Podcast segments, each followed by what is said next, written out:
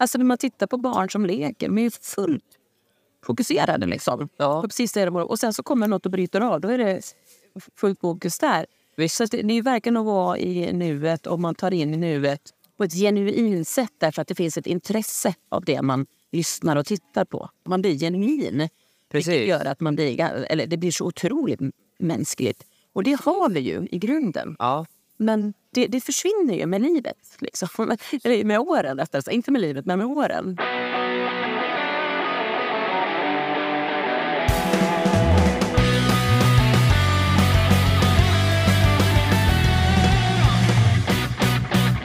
Bortas Josefine Andersson är skådespelerska, regissör, sångerska och clown. 2005 startade hon 123 Schtunk tillsammans med Lasse Beischer och turnerar sedan dess med sina föreställningar runt om Sverige och Europa. Josefine tycker att det bästa med clowntekniken är att publiken och skådespelarna verkligen ser varandra. Vi tvingas säga hej helt enkelt. Jag och Josefine pratar om clownens historia och dess olika arketyper. Vi pratar om vad impro kan lära av clown och vice versa. Vi pratar om att vidga nuet och om skillnaden på att spela och bara vara. Vi pratar om fördelarna med regler, le juste moment, och om vikten av ögonkontakt. Dessutom så pratar vi om Harry Potter, Lazzi och att den som vågar vara sårbar också är starkast i världen. Vi sitter på ett café och spelar in avsnittet, så ibland hörs det lite ljud i bakgrunden. Här är avsnitt 54 med Bortas Josefine Andersson om clown och impro. Och ja, då är jag nyfiken på just det som verkligen känns som det är specialitet med clown. Det är så stort. Det är så himla stort. Jag har ju det i den här 7,5-poängskursen nu på Göteborgs universitet. Ja. Praktisk introduktion till clownen. Ja. Och det första du sa den lördagen som vi hade tillsammans, det var ju att det här är en liten gren av det här stora paraplyt. Clown, eller komedia dell'arte kanske det. Kan vi prata lite om vad det är för någonting då? Ja, det kan vi. Alltså, man kan väl säga liksom att det här stammar både liksom... Att clownen härstammar från komedian, som är liksom många hundra år gammal teatertradition, när man använder halvmasker och mycket stora gester och en del improvisation och så här. Och det kommer sig av att de spelade ofta utomhus och åkte runt från liksom stad till stad och många av sällskapen då, och tog upp aktuella frågor helt enkelt. Och vävde in dem i liksom någon grundstory sådär. Och så tog man upp lite samhällskritik, blev det ju då. Och i så att säga skydd av masken. Alltså med lite distans då. För de här maskerna är väldigt så här arketypiska. Det är liksom stora näsor eller små näsor. Och bulliga kinder eller höga pannor. Så att man verkligen liksom tar ut någon slags karaktär som förstärker en karaktär. Och man går väldigt mycket på fördomar, väldigt mycket på arketyper. Så att då, kaptenen till exempel har en skitstor näsa till exempel. Och den snubben har liksom varit med i alla krig och den har vunnit alla krig och legat med alla tjejer. Och liksom allt är bara liksom bräka på en bild av den som leder en hel armé liksom, och sådär. Så att det är mycket det man jobbar från. Och där i det, liksom, för det finns ett persongalleri då i komedian där det finns en person som heter Harlekin eller Arlecchino, och som man brukar säga då är så här, clownens förfader. Och han har en bula i pannan för att han är en tjänare, han blir ofta slagen av sin herre då. Och får den här bulan i pannan. Och den här bulan sägs det. Men det vet jag inte liksom om det stämmer. Men det är ändå roligt att tänka sig. Att den har liksom genom åren ramlat ner på näsan. Då, och blivit clownens näsa. Så att de hör ju liksom ihop de här formerna. Och sen finns det ju liksom ganska många olika clowntekniker. Liksom hur man möter publiken. Och kanske vad man vill... Poängen med att vara clown. Varför har man valt just clownen som uttryck? Det finns ju teaterclowner, musikclowner, cirkusclowner. Och det finns olika skolor inom teaterclownerna. Alltså, så att det är liksom ett helt träd av massa olika Det är som när man börjar med impro och upptäcker att det finns mycket mer en kortformsimpro som är sådana här klassiska prata samtidigt där man spelar en där någon utifrån ser nytt val och man ska byta det man senast sa eller gjorde. Som det med allting, eller om man börjar med pardans och så fattar man att det finns bugg och linje. Ja, exakt. Så är det. Och så är det i clown också, verkligen. Mm. Och det är spännande där med överdrifterna, tycker jag. Men för det är också, om det här då, som impropodden liksom, att det är improvisation, det är elementet i... För man hänvisar ofta till Commedia dell'arte i improvisationsteatern också. Ja, just det. Det är lite olika, och som storytelling, man berättade redan innan ju, och vad improvisation, det är så himla brett att titta på i stunden. Men ändå, som någon slags teatraliskt så brukar det ofta stå som om att det börjar då. Och sen så kom det i början, eller i slutet av 1800-talet, början av 1900-talet med Viola Spolin i Chicago. Liksom, då kom nutidens eller modern impro som jag håller på med här. Som är liksom någon slags som vi tar men grund ifrån Viola Spolin liksom så. Men redan innan att det fanns. Och så för det, hur hör du upp det med improvisationen? För du kan ju mycket om... Jag tycker det var spännande med masken och de stora gesterna kommer från. Det är klart det är mörkt, det finns ingen belysning. Nej, precis, exakt. Så är det. Det är också därifrån de här... Alltså riktningarna som du går ihåg nu, i tekniken som vi har jobbat med, att man hela tiden tittar med hela huvudet så där, vad är det jag tittar på? Stora ögon. Precis, stora ögon, för att man ska helt rent tekniskt ska kunna se dem även om man inte har ett bra scenbelysning till exempel. Och också det här med att det är bra att vara tydlig vad man tittar, så att publiken då som också går lite på slagklinan, skulle man kunna säga, man vet inte vad som ska hända, så att de inte behöver vara mer oroliga än de är. För det är ju många i publiken som inte så att säga vill bli indragna på något vis, utpekade eller indragna i själva spelet eller sådär. Men vilket man kan bli i den här formen. Alltså det kan uppstå en kommunikation mellan just dig i publiken och mig på scenen. Precis. Men det kanske inte alla tycker om. Men då är det dumt att oroa de som är runt omkring. Så det är bra att vara väldigt tydlig. Men hur är ni då när ni väljer ut då? Eller som clown eller vadå? Hur tryggar man publiken? För ni jag har ju sett några för länge sedan var det i och för sig, 2016 tror jag att jag såg det senast. Och att men då var det men precis när man nyser eller någon kommer sent kanske, det var ju mycket publikinteraktion. Hur garanterar ni det för publiken då? Nej, det går ju inte att garantera. Vi kan ju inte veta hur någon reagerar. Nej. Men peppar för att säga. Det skulle väl säga att vi kanske har blivit lite mer kanske bättre väl egentligen CL-ord, men lite säkrare på att läsa av folk och se, alltså man ser ju in i någons ögon så här, okej, funkar det här? Just det. Inte, liksom. Såklart. Och också det här att släppa om någon inte vill. Ja. Man behöver inte vinna över så att säga, eller omvända någon som inte vill. Det är bara dumt. Ja. Lek med dem som vill leka. Så kanske de andra blir sugna på att leka. Det är en bra sägning. Det är för de som vill leka, ska inte de andra bli sugna. Men det är helt värdelöst att tvinga någon in i det. Nej, det är ju jättedumt. Och innan vi liksom vågade lita på det för många år sedan, då är det klart att vi inte landade helt rätt liksom, alltid. Just det. Men sen har det väl... sen har det nog blandat hyfsat rätt. Och märker man vi liksom att nej, det här är inte helt bekvämt för den här personen. Be om ursäkt där och då och gå vidare. Liksom. Men visst. Vilken, om man tar det här parabeln, alltså clown och Commedia dell'arte och så allting branschar ut därifrån. Även impro kan man säga som en... Det stand-up också. Och stand-up liksom. Det är comic relief eller där. För det är ju också något med att leka med. Det är så kul om man tänker bara filosofiskt eller historiskt med skratt eller... alltså när man svänger på roller också, eller gör satir och överdrifter av den stora kapten som har legat med alla och lett alla, att man överdriver mycket och allt det där också i det. Men eran clown, just 123 Schtunk då, eller Josefinas i alla fall, vad är det för clownteknik? Vad är din nisch? Vad är det för dans? Är det bugg eller vad ska man säga? Alltså man säger själva, om vi ska vara lite sakliga, så själva tekniken som vi använder grundar sig i Mario Gonzalez clownteknik som han jobbade fram till. Mario Gonzalez är då en regissör och skådis som håller till i Frankrike. Han är från Guatemala från början, men han bor i Frankrike nu. Han jobbade med Théâtre du Soleil.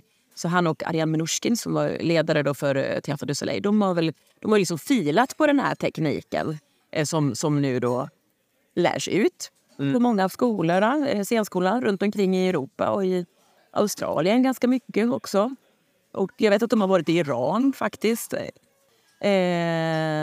Så att det är hans teknik som våran teknik grundar sig i, men sen har ju vi utvecklat den till det vi behöver.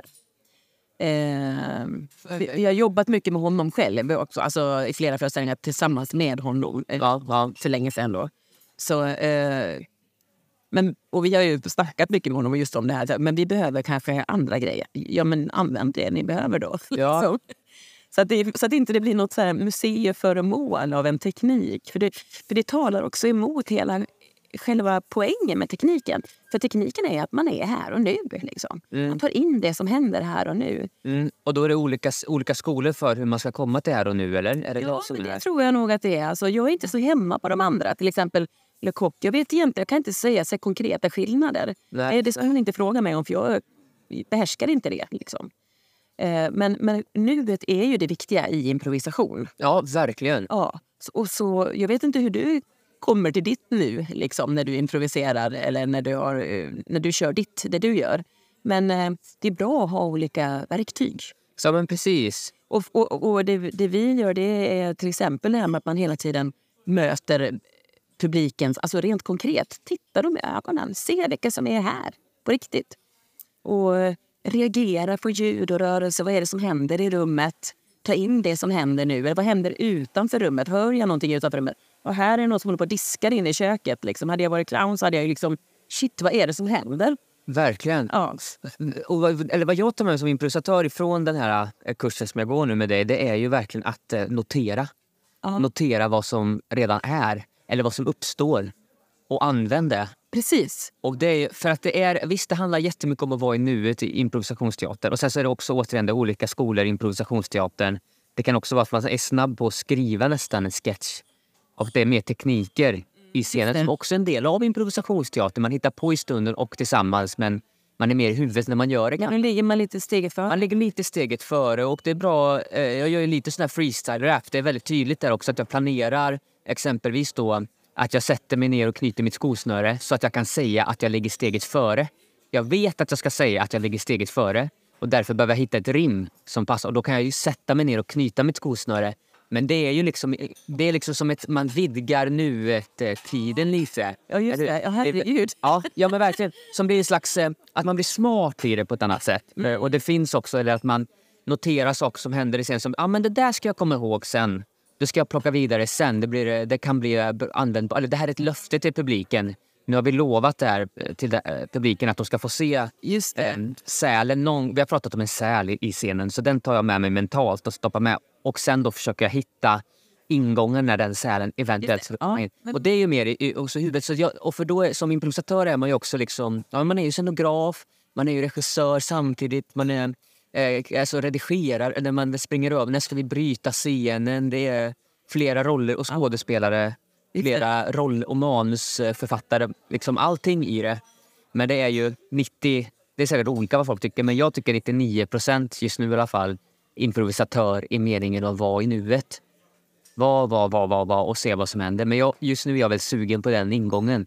Jag är både clownkursen faller med just nu, var jag i min improvresa väldigt väl i hand. Och även lite andra improvisatörer som har den skolan, eller vad man säger, som tycker så. Men det är ju som du säger, man vidgar ju nuet, för att nuet är ju sjukt kort. Just det. Ja, precis. För när du sa att du diskade bort, det diskade ju samtidigt med din uppmärksamhet. För att du diskade kom ju efteråt, för du måste säga det. Ja, i det här fallet. Ja, precis. Ja. Men det är väl därför det är så distinkt rörelse, så fort du med blicken är så snabb. Ja, men alltså, och att det är väldigt konkret. Alltså, det är väldigt tydligt och det är konkret. Aha, hon tittar dit, liksom. Precis. Vad är det som händer? Men då... Ja, nej men gud, alltså, om vi ska gå in på vad nuet är. Det blir så här... Det gör ingenting att börja tänka. Nej, jag bara funderar på så här... När det riktiga nuet väl kommer in... Ja. För det är som du säger, alltså i våra föreställningar så har vi oftast en pjäs till grund. Det är inte att vi ska gå från A till Ö. Precis. Och då är det ju... Hur mycket i nuet kan man vara då egentligen? Precis. Och samma sak, det uppstår någonting som man vill fortsätta spinna loss på. Ja. Så medvetna val där, ska vi fortsätta vara i det här? Ja, exakt. Och då har ju nuet redan passerat, fast nuet är ju samtidigt där hela tiden också. Verkligen. Alltså, men de här oväntade grejerna som inte går att planera, de är ju de bästa. Och då hamnar man ju verkligen i nuet direkt. Ja, när man liksom halkar utanför det planerade. Precis, som oftast brukar benämnas som misstag ju. Oftast brukar det vara det. Det behöver absolut inte. Men saker som uppstår som man då väljer att ta in och påverkas av. Men det är spännande med det som du sa att jag tänker, när jag går den här kursen tänker jag såklart allting vi gör stångas ju mot impron då för mig. Ja, i det. Såklart. Och hur då du jämför det där. Men ni har en text och ett manus och en pjäs. Ni ska från A till Ö i den liksom, eller så långt som ni kommer. Lite som vi jobbar med. Vi jobbar ju med en text som vi ska lära oss och sen så får vi lägga clownteknik på den nu och så använda oss av clowntekniken på texten. Och som du sa då, vi kanske hinner 2 repliker in av de här 20 replikerna vi har eller vad det är. Ja. Så. Och bara för att göra clown då. På sättet som ni gör clown tänker jag. Och det är lite samma när vi improviserar tycker jag. För vi har också... Ja men det är mycket... Det var Anders Fors som sa det till mig som en improvisatör. Eller var en improvisatör som tyvärr har gått bort. Han gjorde metaforen av att han tog upp en sten. Och så kastar man. Och så ser vi allihopa vart den landar.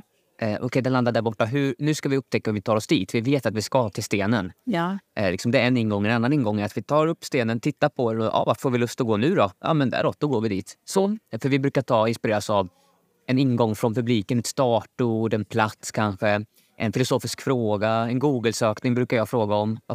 Som bara inspirerar, för de också ska förstå att det vi hittar på faktiskt nu. Ja, just det. Så. Men just den att vi kastar stenen dit och går dit tillsammans tycker jag är likt... Hur ni pratade om med manuset, att här uppstår det någonting nu som ni som improvisatörer tycker är kul och gott att se. Och det är oftast väldigt kul. Det är oftast liksom skrattigt då. Och man upprepar det mönstret och sådär.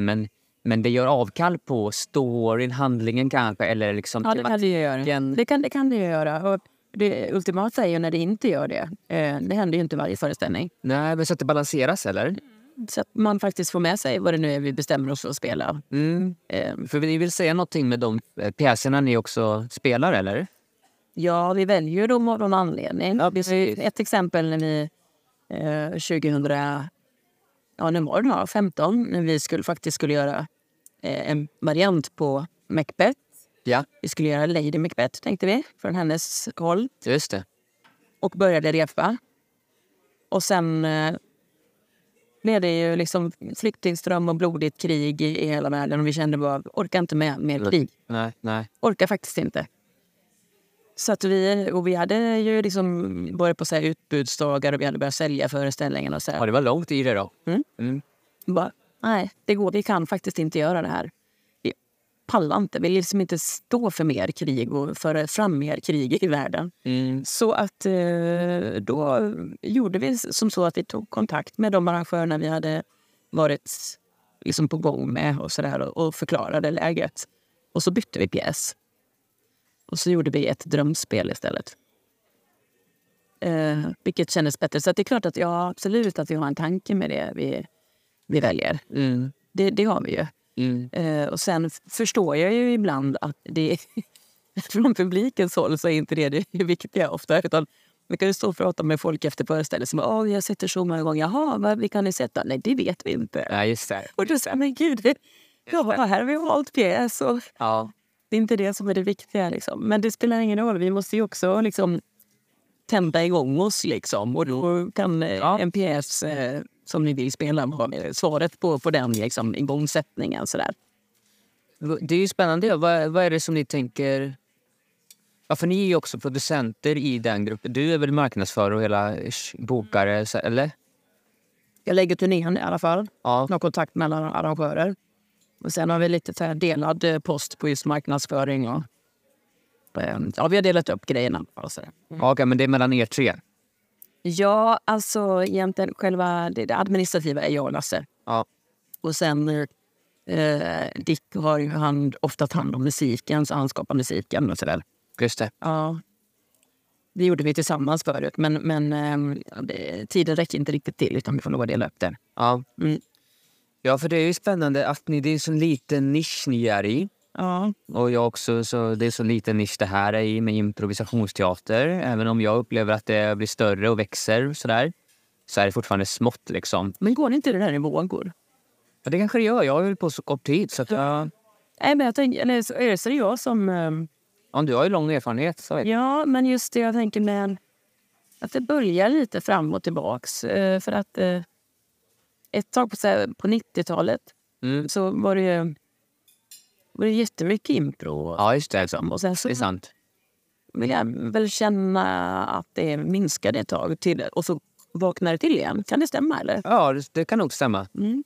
Verkligen, jag tror också att det var då när det kom hit mycket med Helge Skog och de här liksom. Mm. Och att då så blev, och det sändes väl på tv då också, var mycket skala teater, eller inte skala teater, men det är sant. Nu har du pratade med Micke Blomqvist här i helgen, så han har sånt med Hanna Dorsin och de här på skala teatern. Henrik Dorsin har väl den i läge med den, och då har de sån late night skala. Så då tror jag att efter en ordinarie föreställning så har de improföreställning 1 eller 2 timmar lite, och så kör de sådana mer klassiska improvisation. Och så är det mest, ja, men det är improvisatörer men också duktiga skådespelare och skådespelare. Ja, jag har sett det. Det är jättekul. Ja, men precis. Men vad har ni för ingång? Vad tänker ni att er publik? Hur mycket tänker ni på sånt? Dels att, för det låter som att inspiration, att välja kläs blir en inspiration för er. Ni behöver ju också... det här är spännande tycker jag, Josefine. För ni behöver ju också, som du sa, man gör ju, förstorar ju sina tics, sina grejer. Och man har sina karaktärer som när man blir så sår. Clownen upplever jag väldigt sårbar alltså. Jag kan inte gömma mig. Nej, det kan man inte. Jag kan inte gömma mig, och så blir så... Jag blir så bar. Ja, jag tycker det. Jag blir som starkast i världen också. Vadå? Att clownen är det? Ja. Utifrån, på grund av det, eller? För att den är sårbar? Mm. Man kan liksom... Det är bara att suga i sig sina fel och misstag och alltihop. Och så står man för dem liksom. Och då blir man ju starkast i hela världen. Just det. Det är också en bra sägning. Jag vet inte varför jag pratar alltid... Det har jag också sagt förut, ifall någon som har sett impro och sett mig på scen och sagt och frågat mig efteråt om jag håller på med clown eller sådär, så det tar jag alltid nästan som en av de största komplimangerna. Vad fint. Ja, så jag tar det med närvaro och att jag på alltså, det är något sant i det. Om man pratar om sanning eller sådär också. Sen så finns det nog ord. Så jag blir förvånad att folk inte vill hålla på med impro, och så blir jag förvånad över när de håller på med impro och kanske de inte gillar clown specifikt mycket eller sådär. Då blir jag alltid förvånad. Men vad har du för bild av clown, får man ju kolla då? Ja, men precis. Då kanske det är det där cirkusclownen, stora skor, gå in och snubbla på sig själv. För det hittar på. Vad är det för clown? Nej, men de kan ju vara fantastiska också. Men det är väl lite... Vi har ju inte en... Alltså, man åker längre ner i Europa. Ja. Till exempel till Italien eller Spanien och Frankrike också för den delen. Ja. Så finns det många, många fler just teaterclowner. Alltså som spelar... Ja, men berättelser med, antingen berättelser som uppstår men som faktiskt är en berättelse, eller musikkanaler, eller med teater, att man spelar pjäser. Och den traditionen har vi inte riktigt här uppe, utan vi har liksom blivit bekanta med clowner ganska, eller många av oss i alla fall, via cirkusen. Ja, just det. Och då är man ju liksom där som är med i det stora... hjulet som en kugge, liksom, att komma in och vara rolig. Då är det uppgiften att komma in och knixa med benet. Det var kul. Ja. Så. Och många av dem som är sagt fantastiska nummer. Så. Men... Ja, men då är det också bara att man säger nummer då för mig. Det är klart att man kommer in och har sitt nummer som... Om du skulle komma in och ha ett nummer som clown. Men det är en prestation som är nu... Nu behöver vi ha lukt upp där. För det har varit lite spännande med det här motorcyklarna som åker i den här ringen. Ja. Nu ska vi ha det roligt lite. Då behöver ni komma in och vara roliga. Ja, precis, ja, precis det jag menar. Ja, då har man den funktionen i föreställningen. Ja. Kanske också lite mer... det finns ju olika sorters clowner på cirkus också. Det finns säkert clowner som är high-tech och åker motorcyklar och flyger i grejer. Och så, liksom. Om man går liksom tillbaka och tänker så här, de här clownerna som sätter sig på stol och trillar och sådana klassiska clownnummer. Det är ju också lite mer så här...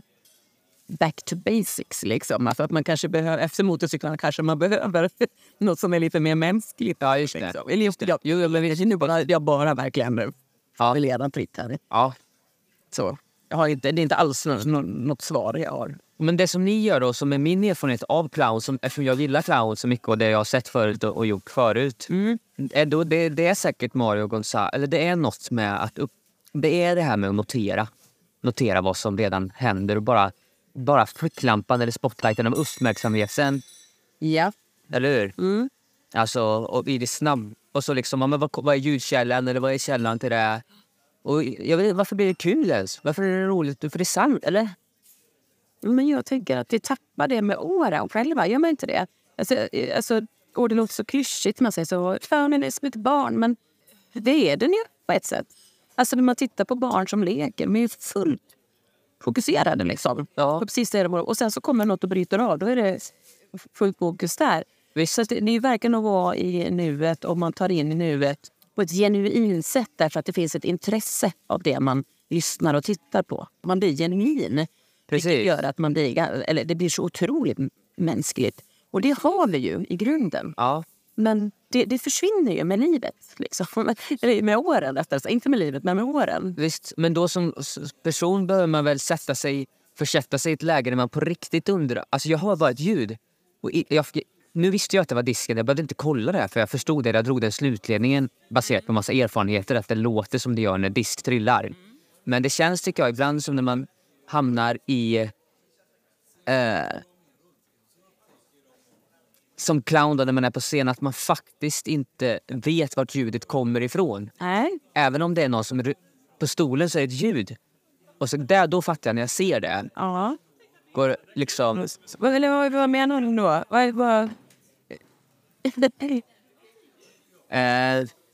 Att det på riktigt är att jag undrar vart ljudet kommer ifrån istället för att låtsas också. Nu, alltså okej, ljudet kommer därifrån. Ja. Så då tittar jag där. Men det är också en nyfiket förundran som barnet som faktiskt tittar på vad är det som lyser där. Och jag vet inte att det är etiketten lampa. För jag vet inte att det heter lampa. Nej. Jag vet inte att det är bara något som... Just det. Men då är det ju också... Det är där inte improvisationen kommer in. För att det handlar ju om så här... Vad får du för bilder i huvudet då? Precis i det ljudet. Ja, visst. Alltså jag kan ju så här, reagera på det och sen förklara då helst utan ord. I början i alla fall, när man liksom håller på och repar själva tekniken. Försöka få folk att förstå det. Och det är en tallrik liksom. Vad kan man göra med en tallrik? Kan man bära den? Kan man jonglera med dem? Alltså då pratar vi imaginära tallrikar. Ja, visst. Men sen kan det ju vara ett ljud som får dig och associera till någonting helt annat. Ja. Och då måste du få in publiken i den världen. Just det. Liksom. Den gemensamma fantasivärlden, ja, eller? Precis. Så blir det. Men blir det spel? Blir det locka över? För att, alltså när blir det visa upp och när blir det att man bara är? Ja, man kommer in och bara är i clownen. Och de andra får hänga med på det. Det är väl det som är clowning, är det inte det? Ibland är det ju liksom, ja du, när blir det spel och när blir det på riktigt? Spelar ni något? Men vad, okej, då får du... Det jag menar är alltså... Jag tror, om jag läser det, att det fanns något begrepp som heter Lazzi. Något sånt där. Lazzi? Mm. Lazzi. Mm. Alltså man har sina to-goes-tos lite, som jag förstod. Eller sina, inte running gags, men... För oss är Lazzi alltså något som händer, som gör en utsvävning, skulle jag säga. Okej, det är inte förbestämt. För förr i det här galleriet så kunde man hitta så här... Vad brukade de här göra, liksom? Okej, då alltså arketyperna. Precis, de här personerna då liksom. Och då kunde man använda sig av till exempel deras kroppsspråk. Den här brukar stå på det här viset, den här brukar dansa. Då kan man använda sig av det i olika situationer. Och sen hamnar de säkert också liksom förutbestämda grejer som de gjorde. Men det är ju ändå improvisationen, kan man säga. Ja. Som man tar om gång efter gång. Just det. Om det är det du är ute efter. Ja, det är det... Och där då så blir det för mig att det blir något för det är ju planerat där, eller det är improvisationer som från början är improviserade. Ja, men som man upprepar.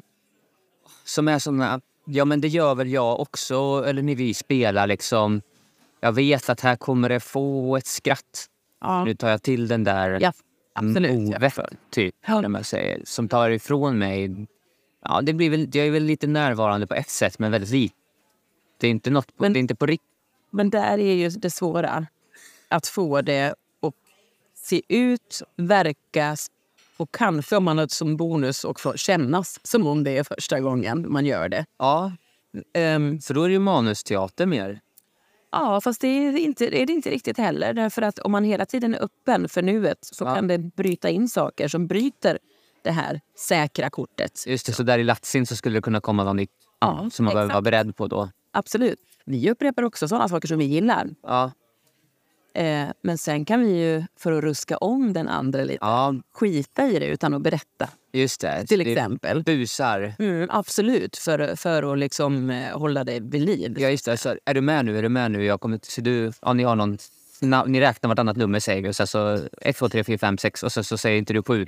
Ja. Säger, kommer andra säga 8 då? Eller är det med? Exakt. Och liksom reagera på det. Du sa inte 7. Ja, till exempel. Ja, det blir en metafor för det. Ja, precis. Det blir bara en liknelse. Precis.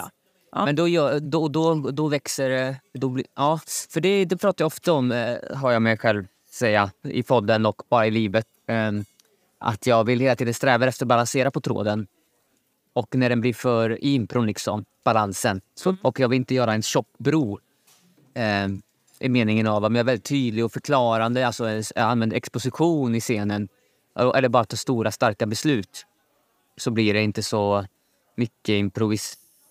Det blir inga risktaganden. När jag förtunnar bron då istället till en tråd genom att ta stora risker och kasta oss ut, så blir improvisationen mycket mer påtaglig. Okej, men menar du att om du tar starka beslut så blir det mindre improvisation? Nej. Det var inte det du menade? Det var vad jag sa. Men jag menade alltså en exposition, att jag säger högt vilka vi är här, exempelvis. Alltså någon slags... Det blir alltid en balans för när är det för tunt, när faller vi faktiskt, när har ingen aning om vad vi gör. Ja. Och det är bara kaos. Okej, då kanske det behövs ett stort och starkt beslut i meningen av att det behöver definiera saker i scenen. Vad faktiskt saker är, eller att jag kanske behöver högt sammanfatta vad vi har gjort hittills för att försöka få någon typ av...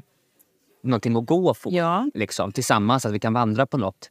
Men det är också tråkigt när det blir cement över hela, det blir bara ett golv vi står på, för att det händer inte något. Ja, men då blir det ju ofta resin, och det är ju inget kul. Precis, som en sån, i mitt huvud då, en Lazzi eventuellt skulle kunna vara en sån, alltså en bro. Det kan det bli, du kallar det bro, och så, men jag kallar det väl något annat då. Men ni har inte begrepp för, eller hur pratar ni om efter föreställningar kanske och så? Ja, vi pratar ju hela tiden, faktiskt, det gör vi verkligen. Ja, om föreställningar och... Om föreställningar, alltså när vi... Ja, men det kan väl vara när vi kommer ut utanför scenen och någon annan är inne och jobbar liksom. Så bara, det här var inget bra idag, alltså. Fan, vi måste... Alltså, det pågår hela tiden. Och i turnébilen eller hotell får jag igen, liksom. Ja, det är ju din man. Ja, men jag är inte gift med alla i gruppen. Nej. Utan vi är ju faktiskt 3 på scenen och en tekniker som är alltid allo. Just det. Förstås är det faktiskt vi 4 som tjötar. Ja, just det. Ja, men så den diskussionen pågår ju hela tiden. Men... vad börjar jag med någonstans?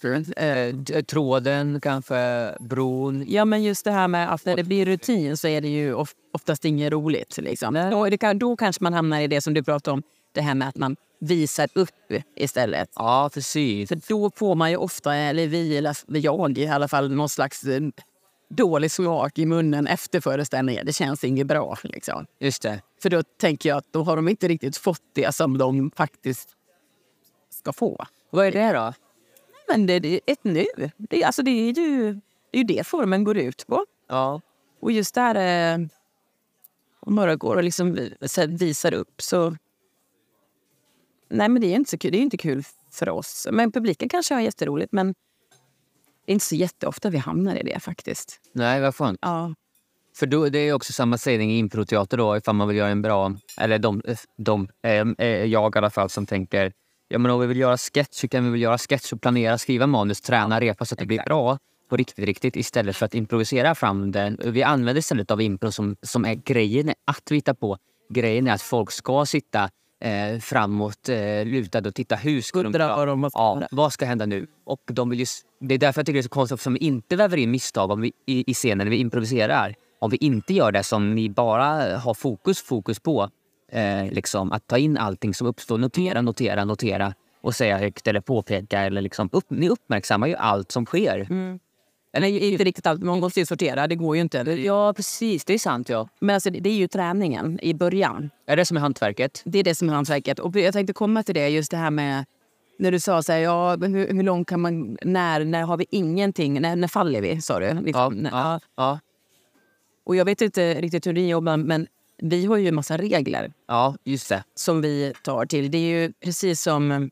alltså jazzmusiker som bara repar och övar och kan liksom skalorna liksom. Ja. Det är, eller det är liksom i fotboll man kan de reglerna och sen så använder man de reglerna.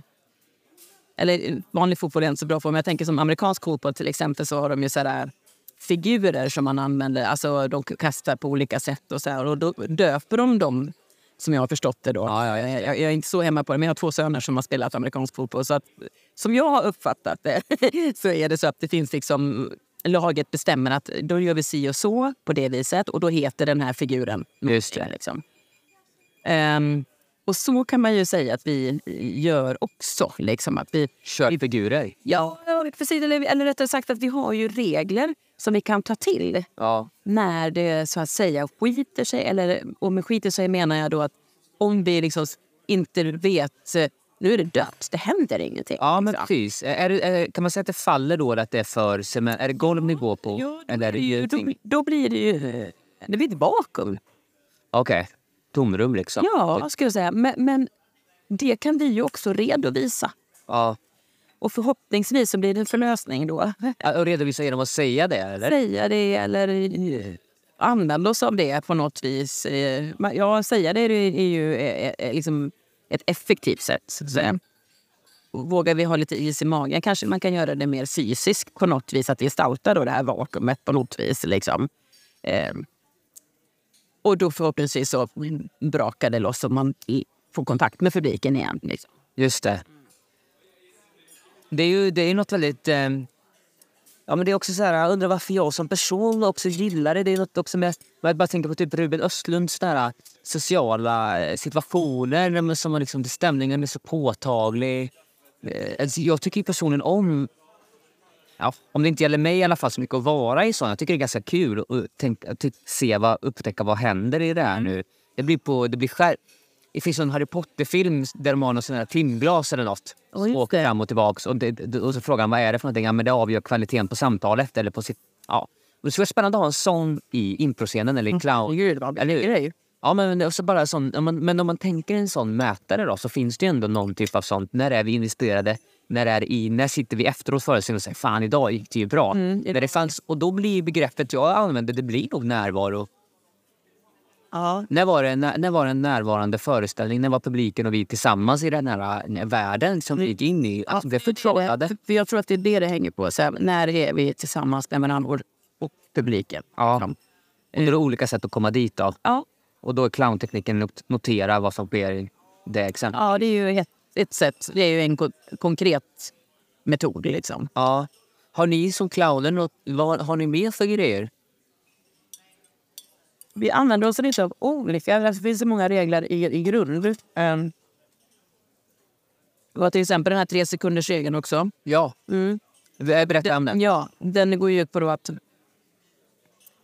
till exempel om du frågar mig någonting, då ska jag vänta 3 sekunder innan jag svarar på den frågan. Ja. Eller om jag får en instruktion. Och i förlängningen då så blir det ju också när man går ut i publiken. Vad är det som händer där? Ta din tid och kolla av på riktigt. Vad är det som händer? Så då har man ju den här sidan att liksom upptäcka det tillsammans med publiken. Blir det ju då. Så att då åker man ju med på samma resa. Men de här 3 sekunderna kan ju å andra sidan förkortas extremt mycket. Det handlar egentligen mer om en inställning till hur man bemöter saker. Ja, precis. Men när vi tränar tekniken från start, då jobbar vi med 3 sekunder. Ja. För att verkligen få in det i systemet. För att vi är så himla snabba i det vanliga livet. Eller, man vill hela tiden säga... och snabb, och man vill förstå och man vill bekräfta den man pratar med, att den tar ansvar för att säga att du är smart när du frågar mig frågor så att jag förstår dem direkt. Just det. Istället för att verkligen säga, vad är det då? Vad vill du med det här? Ja. Att våga ta den tiden. Ja, precis. Det är ju en av grejerna som vi använder oss av. Ja. Och som jag sa, egentligen handlar det nog mest om en inställning då. Och den inställningen, vad handlar det här om egentligen? Genuint intresse till vad som händer. Ja. Det tror jag det är, faktiskt. Ja. Sen finns det något, tycker jag, just vi var inne jättelite på, men om det var något sån här franskt uttryck jag hörde som var så, the just moment eller något, alltså ögonblick. Ja, men just som sen har blivit, alltså själva ögonblicket när målaren väljer att dra bort penseln. Det tycker jag är spännande. När man ska lämna det liksom. När ska man inte göra det? Precis. När ska man lämna det? När man är på topp. Och det är ju jävligt svårt att veta. Ja, blir man bättre på att veta det här, ju mer man håller på med, vi som har på så mycket. Men det blir man nog kanske, men skiter sig titt som tätt. Ja. Men man blir, och det är bara att göra. För det är ju svårt att veta, även om vi drog vi bort penseln, var det rätt att dra ut där? För... Och den där penseln, alltså även om man skulle måla samma tavla varje kväll. Ja. Så beror det ju på vilka det är som kollar på när man målar den här tavlan. Just det. Så att det som var rätt igår är ju inte rätt idag oftast. Nej. Det är ju verkligen en konst att inte försöka spela gårdagens föreställning, att försöka spela dagens föreställning hela tiden. Och det måste vara extra för er som har ett mål. Eran ATÖ är väldigt likt varje gång ju. Ja, men så ska vi blanda det med det som händer här och nu. Ja, precis. Och det är klart att men som nu när vi har varit ute på sån här långsvängsturné och i 2 veckor och kors och tvärs, det är klart att vi är trötta rent fysiskt. Ja. Och sovit i olika sängar varje natt på olika hotell med varierande kvalitet. Alltså man blir så trött i kroppen blir trött liksom, och då blir hjärnan trött. Mm. Och då skulle det ju kunna vara lätt att ta till liksom, de här knepen, så att säga. Och ta bort penseln på samma ställe som jag gjorde igår. Ja. Men det blir ofta riktigt dåligt. Det gäller ju, det är därför den här formen är roligast i världen att spela. Men den är faktiskt också sjukt krävande. Så att vi måste hela tiden liksom känna av liksom. Vad händer? Vad gör de? Vad gör vi? Mm. Så. Vad skulle jag säga med det då? Men nu börjar vi prata om det här ögonblicket liksom. När tar man bort fönsen? För det blir ju omdömesförmågan i allting. Och som ju förutsätter vad händer, alltså närvaron innan det. När ska jag dra bort penseln från tavlan? Om jag bara gör det manualbaserat. Efter 25 minuter ska jag dra bort penseln. För då har den blivit... Och då blir den exakt samma. Men det är jätte... Det går såklart inte att göra så. Då tänker jag så här, då kanske man ska spela in en film istället. Där man hittar det perfekta ögonblicket att ta bort penseln. Ja. Så sitter det där. Ja, om man har klippt ihop det på bästa sätt och sådär. Precis. Och så blir det fantastiskt liksom. Men... Det är ju inte teater. Teater är ju någonting annat. Jag undrar vad inför också kan lära av clown och repande. För det jag också dras till i allt detta är just det här lite strikta, hårda med reglerna. Jag väntar fan 3 sekunder innan. Och det är något väldigt tacksamt att det blir lätt att träna. Det blir inte lätt att träna på, utan det blir krävande att träna på. Men formen, huret, det är lätt att utvärdera. Gör vi det vi säger att vi ska göra? Ja, men exakt. Och där är det konkreta igen ju. Det konkreta, det kom ett ljud där. Tittade jag på ljudet? Tittade jag? Nej, det gjorde jag ju inte. Jag tittade tillbaka på publiken. Tittade jag på den nästa som sitter där? Nej, det gjorde jag inte. Nej. Jag gör om. Precis. Det är något väldigt, tycker jag, behagligt. Alltså, och det är något nära att få jobba. Jag vill träna, jag vill repa. Då är det... Ja, det kan ju vara väldigt tillfredsställande just att man känner att man har gjort snabbt. Liksom. Ja. För det finns svar på det. Ja. Men det är ju i träningen som det är svar på det. Och sen när publiken kommer till, då är det inte de grejerna som är svaren. Nej, visst. Utan då är det någonting annat. Då är det där mellan reglerna som är svaret. Precis. Om du förstår vad jag menar. Ja, men och där är det för mig, jag vet inte om omdöme är rätt ord där att använda. Det är inte klart att man inte ska titta på den första publiken varje gång bara för att man har sagt det, eller... Det är ju samma då, när det är ögonblicket som man ska... När räcker det? Vi kan inte ta in allt. Ni kan inte ta in allt. Vi improviserar på scenen. Och som det gör alltid, som det måste göra för er också ju. Om det ringer en telefon. Ska man då ta upp en låtsastelefon och svara i den? För det får alltid skratt i publiken om man tar in.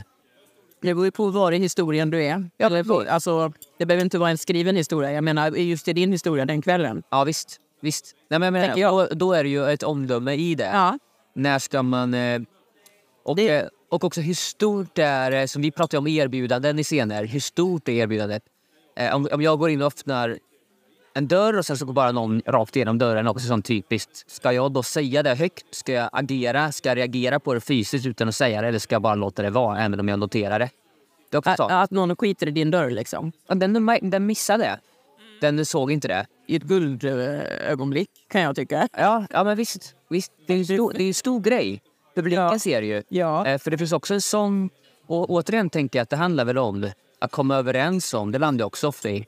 Komma överens om hur vill vi spela det här. Vad är det viktigt? Samma som er. Som ni gör. När ni bestämmer er för att... Ja, men, eller behöver vi gå tillbaka till... Vi har varit ute nu här och gjort sådana här utsvävningar. Vi har ju kommit till bokstaven B när vi ska till Ö. Och vi kan 45 minuter in. Precis. Det där har vi faktiskt nu... I vissa av våra föreställningar...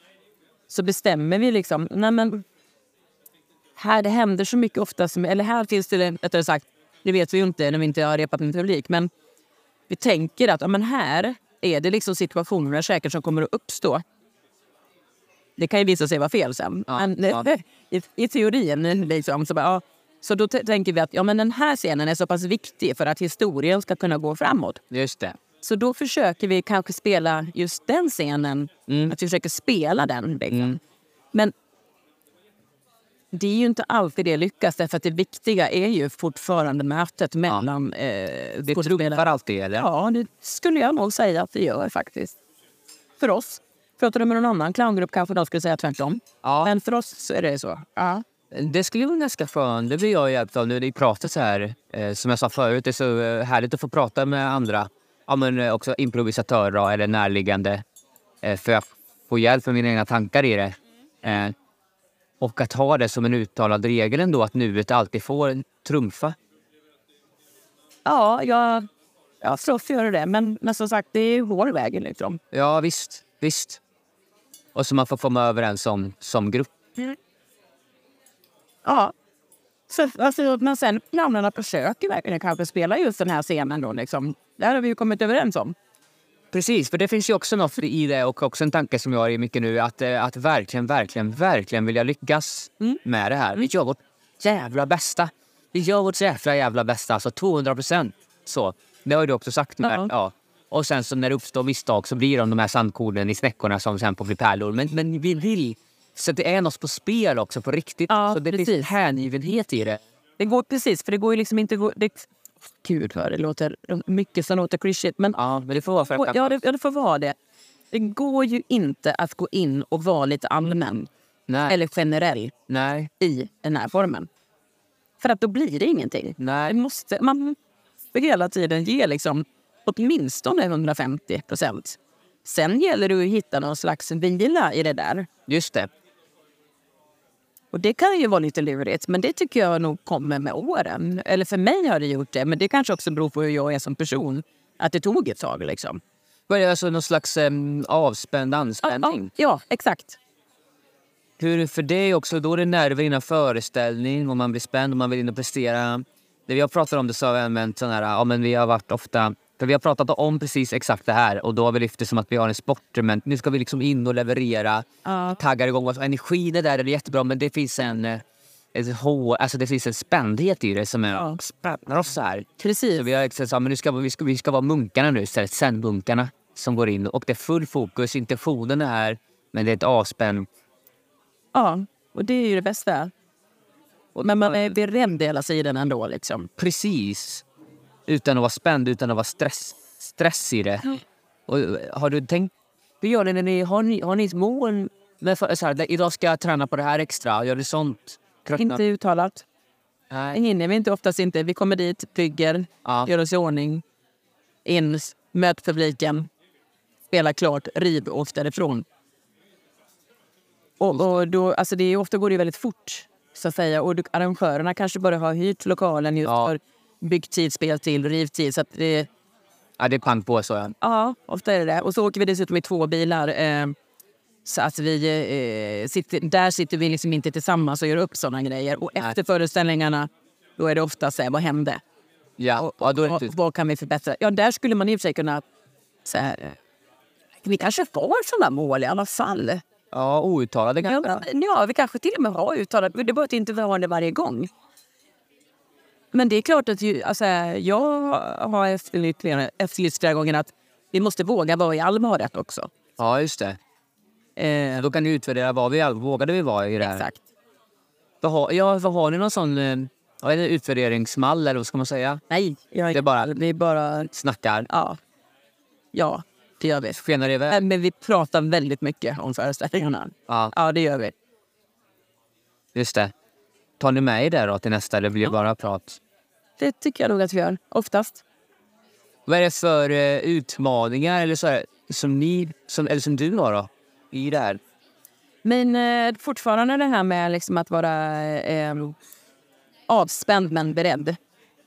Att inte vara för snabb och för på. Som det har blivit bättre på, men det är fortfarande... Ja, men det har ju också att göra med hur jag är som person. Så att det är klart att jag... Alltså det får jag ju jobba med. Mm. Så. Och det är väldigt skönt när man hittar den här avspänningen, eller när jag gör det. Mm. Så, till exempel... Vad är det mer för utmaningar då? Ja, vi har haft en ganska stor utmaning. Och det är att inte förlora oss i så att föreställningarna blir alldeles för långa. Ja. Utan just det här att veta så men vet du vad, nu räcker det. Ja. Alltså vi har liksom, precis som du sa, vi har kommit till bokstaven B. Hela alfabetet kvar. Mm. Och föreställningen får inte bli 4 timmar. Nej, precis. För att det orkar inte vi. Publiken orkar inte det. Och lokalen är inte nytt så länge. Nej, precis. Till exempel. Men för då behöver ni precis som oss ha ett öga utifrån på vad som sker. Tiden. Ja, tiden är ju en sån faktor. Och ni behöver prata, skaka hand under, som dockteater. Ni behöver som clowner, eller vad säger man då, som skådespelare. Ja. Behöver ju prata med varandra också. Men det, precis, ja. Men det gör vi så ofta bakom scenen. Okay. Alltså, eftersom vi bara är 3 så spelar vi ju ofta väldigt många roller. Ja. Och då är det ju ofta så att kanske ibland står jag bakom skynket ofta där, som är scenografi och hör. Jag ser ju inte, så jag har ju inte hela bilden när jag hör. Och så bara, det där kan de ta bort till nästa år för det här är inte bra. Ja. Och så fort någon kommer ut så här, du, det här och det här tycker jag. Hej då går jag in. Jaha. Eller så här, kom ihåg att jag ska säga någonting till dig efter föreställningen.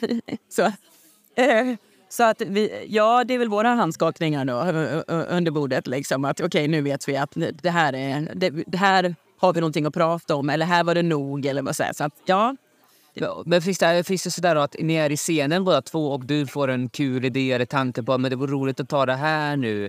Det här är det som glittrar emellan oss, det är ju det här. Är du med på det nu? Ska vi gå lite utforska åt det här hållet?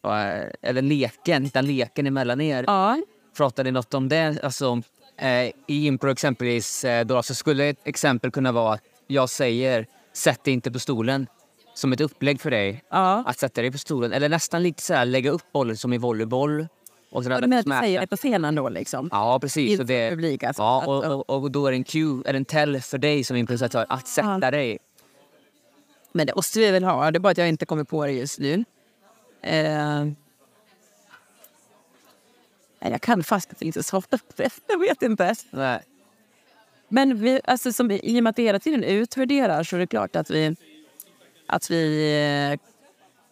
vad var det som inte funkade? Då kommer vi säga, om vi provar det här och det här. Eller så här då. Ja. Så. Ja. Men sen om andra sidan så vet vi ju inte riktigt om just den grejen kommer nästa gång. Nej, precis. Så. Nej, det är det som är skrivet då. Eller som du sa, det här kan vi ta på. Men vi kan ju också säga, men det här vill vi ju absolut ha med. Mm. Och då kan man ju slipa på det liksom. Mm. Men man kan ju slipa i teorin, men sen så kan man inte riktigt veta om det funkar i praktiken faktiskt. Nej, visst. I den här formen, eftersom publiken har så stor roll. Ja, men precis. För det är också en väldigt stor skillnad. Vi kan inte prata direkt om skillnader och likheter mellan clown och impro och sådär. Men de är så tydliga att de finns så många och sådär. Men er publikkontakt är ju jättemycket större än mer. Än impro? Ja, det skulle jag säga. Sen beror det återigen vad för typ av impro man gör. Man kan göra väldigt interaktivt med man kan stoppa varje scen och fråga vilket håll ska karaktären, vilket val ska man göra. Och så leka med format så liksom. Mm. Och som sagt, ja, med något glas som låter i publiken kan man ta in i scenen. Sak som en ambulans som åker utifrån. Ja. Kanske då. Typ så. Men det är lite... Men vi söker ju sällan ögonkontakt med publiken. Ja, inte det. Nej, väldigt sällan. Skulle jag säga. Utan det är mer i början kanske. Sen kör vi liksom. Så. Mm. Är det något som du tror, i och med att vi börjar runda av här nu... Ja, men vad tror du kan... har du sett impro någon gång? Ja, det har jag ju. Ja, absolut. På scener då? Här, det var 82 lång. Ja, just det. Ja. Till exempel. Ja. Vad skulle du säga att impron kan lära av clown? Varför ska man som improvisatör hålla på med lite clown?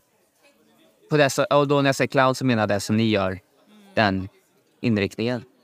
Ja, jag tycker det är så besläktat så jag vet inte riktigt. Alltså, så kanske det är vi mer som faktiskt har att lära av impro. Alltså just det här, till exempel det här när man ska göra saker tillsammans i impro. Alltså samtidigt och sånt. Det är ju sjukt bra träningar, ja, tänker jag.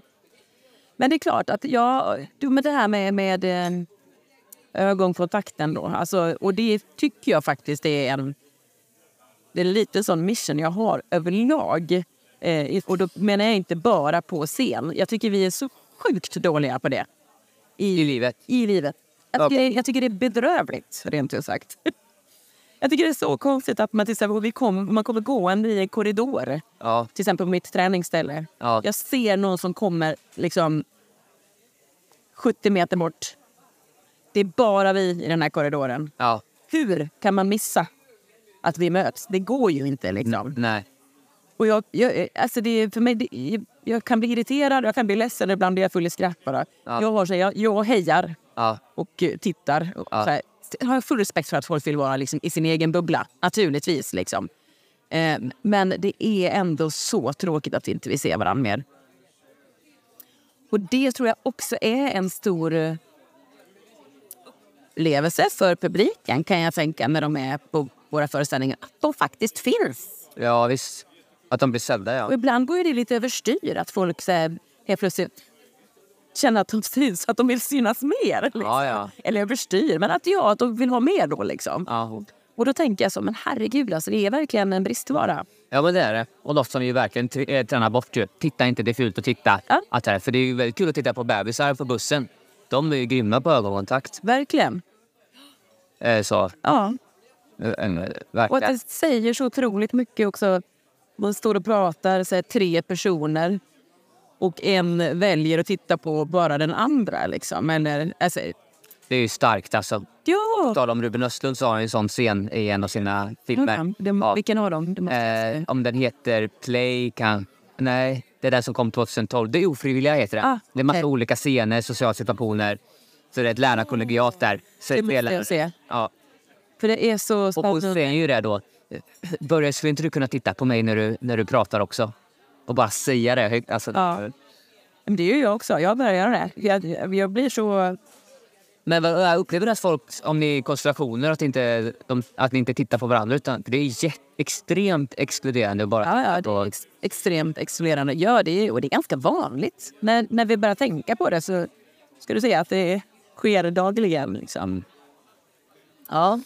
Ja visst, det kan ju också vara något läskigt med jag fattar också det, läskigt med ögonkontakt. Och... Det är klart att det är, och man behöver inte stå och stirra varandra, det är inte det jag menar. Nej. Men att man faktiskt noterar att publiken är där, eller du är här, de sitter där. Alltså jag tycker det är hyfs. Ja. Om man vill träna på, det är till mig nu då, men om jag vill träna på och bli bättre på, kan man göra det i vardagen, notera? Ja, det kan du göra. Ta in ljud och sånt när du... Alltså, det kanske är ute i det sociala. Ja, det är för mycket stimuli. Ja, det kan det vara. Och som du säger också, att man diffus och tittar. Man får ju... Oj, en fågel. Får ju titta liksom lagom. Men jag menar...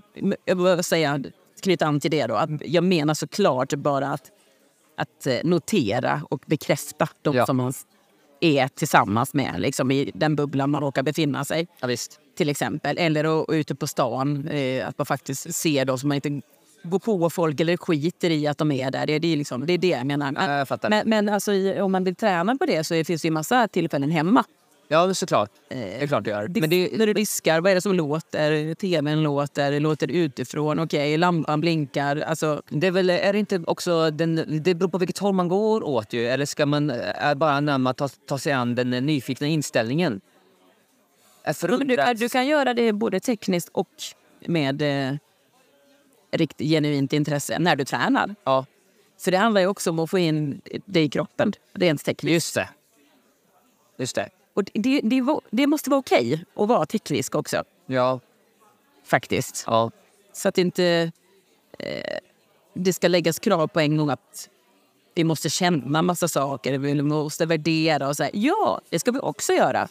Men för att det är ju inte så här vi rör oss. Likväl som någon som håller på med dans, tränar på så sina klart. Tekniska grejer. Det är precis samma liksom. Vi måste vara tekniska också. Men var liksom glad över att publiken är där. Och då tror jag att man vill se dem också faktiskt. Oavsett ifall man är clown eller impro så går det absolut att ta med sig att titta på publiken. Speciellt ifall när man konfar eller har i början. Här är vi, det är vi som är provokatörer ikväll. Ja, och vi ska göra det här tillsammans. Ja, precis. Och vi bryter ju ändå mycket. Även inifrån och tittar. Ja, så det... och ni har ingen fjärde vägg riktigt. Nej, precis. Nej. Det är oftast vi bryter den, ja. Precis. Definitivt. Och då är det ju... Poängen med att bryta fjärde väggen är ju för att verkligen liksom befästa nuet och förstärka det, tänker jag. Att vi är här och nu tillsammans. Vi andas samma luft. Visst, märker ni det som vi märker, vad som sker? Ja, eller? Exakt. Sen behöver vi ju naturligtvis inte alla använda oss av clownteknik. Nej, men den är bra. Ja, den är bra, men den är inte till för allt liksom. Den är inte perfekt för alla former, men det finns ju element och delar av det som... Ja, det gör det. Ska vi säga så? Oj, ja det gör vi. Så. Nu ska vi gå kurs. Ja. Tack så mycket. Tack ska du ha. Ja. Mycket trevligt.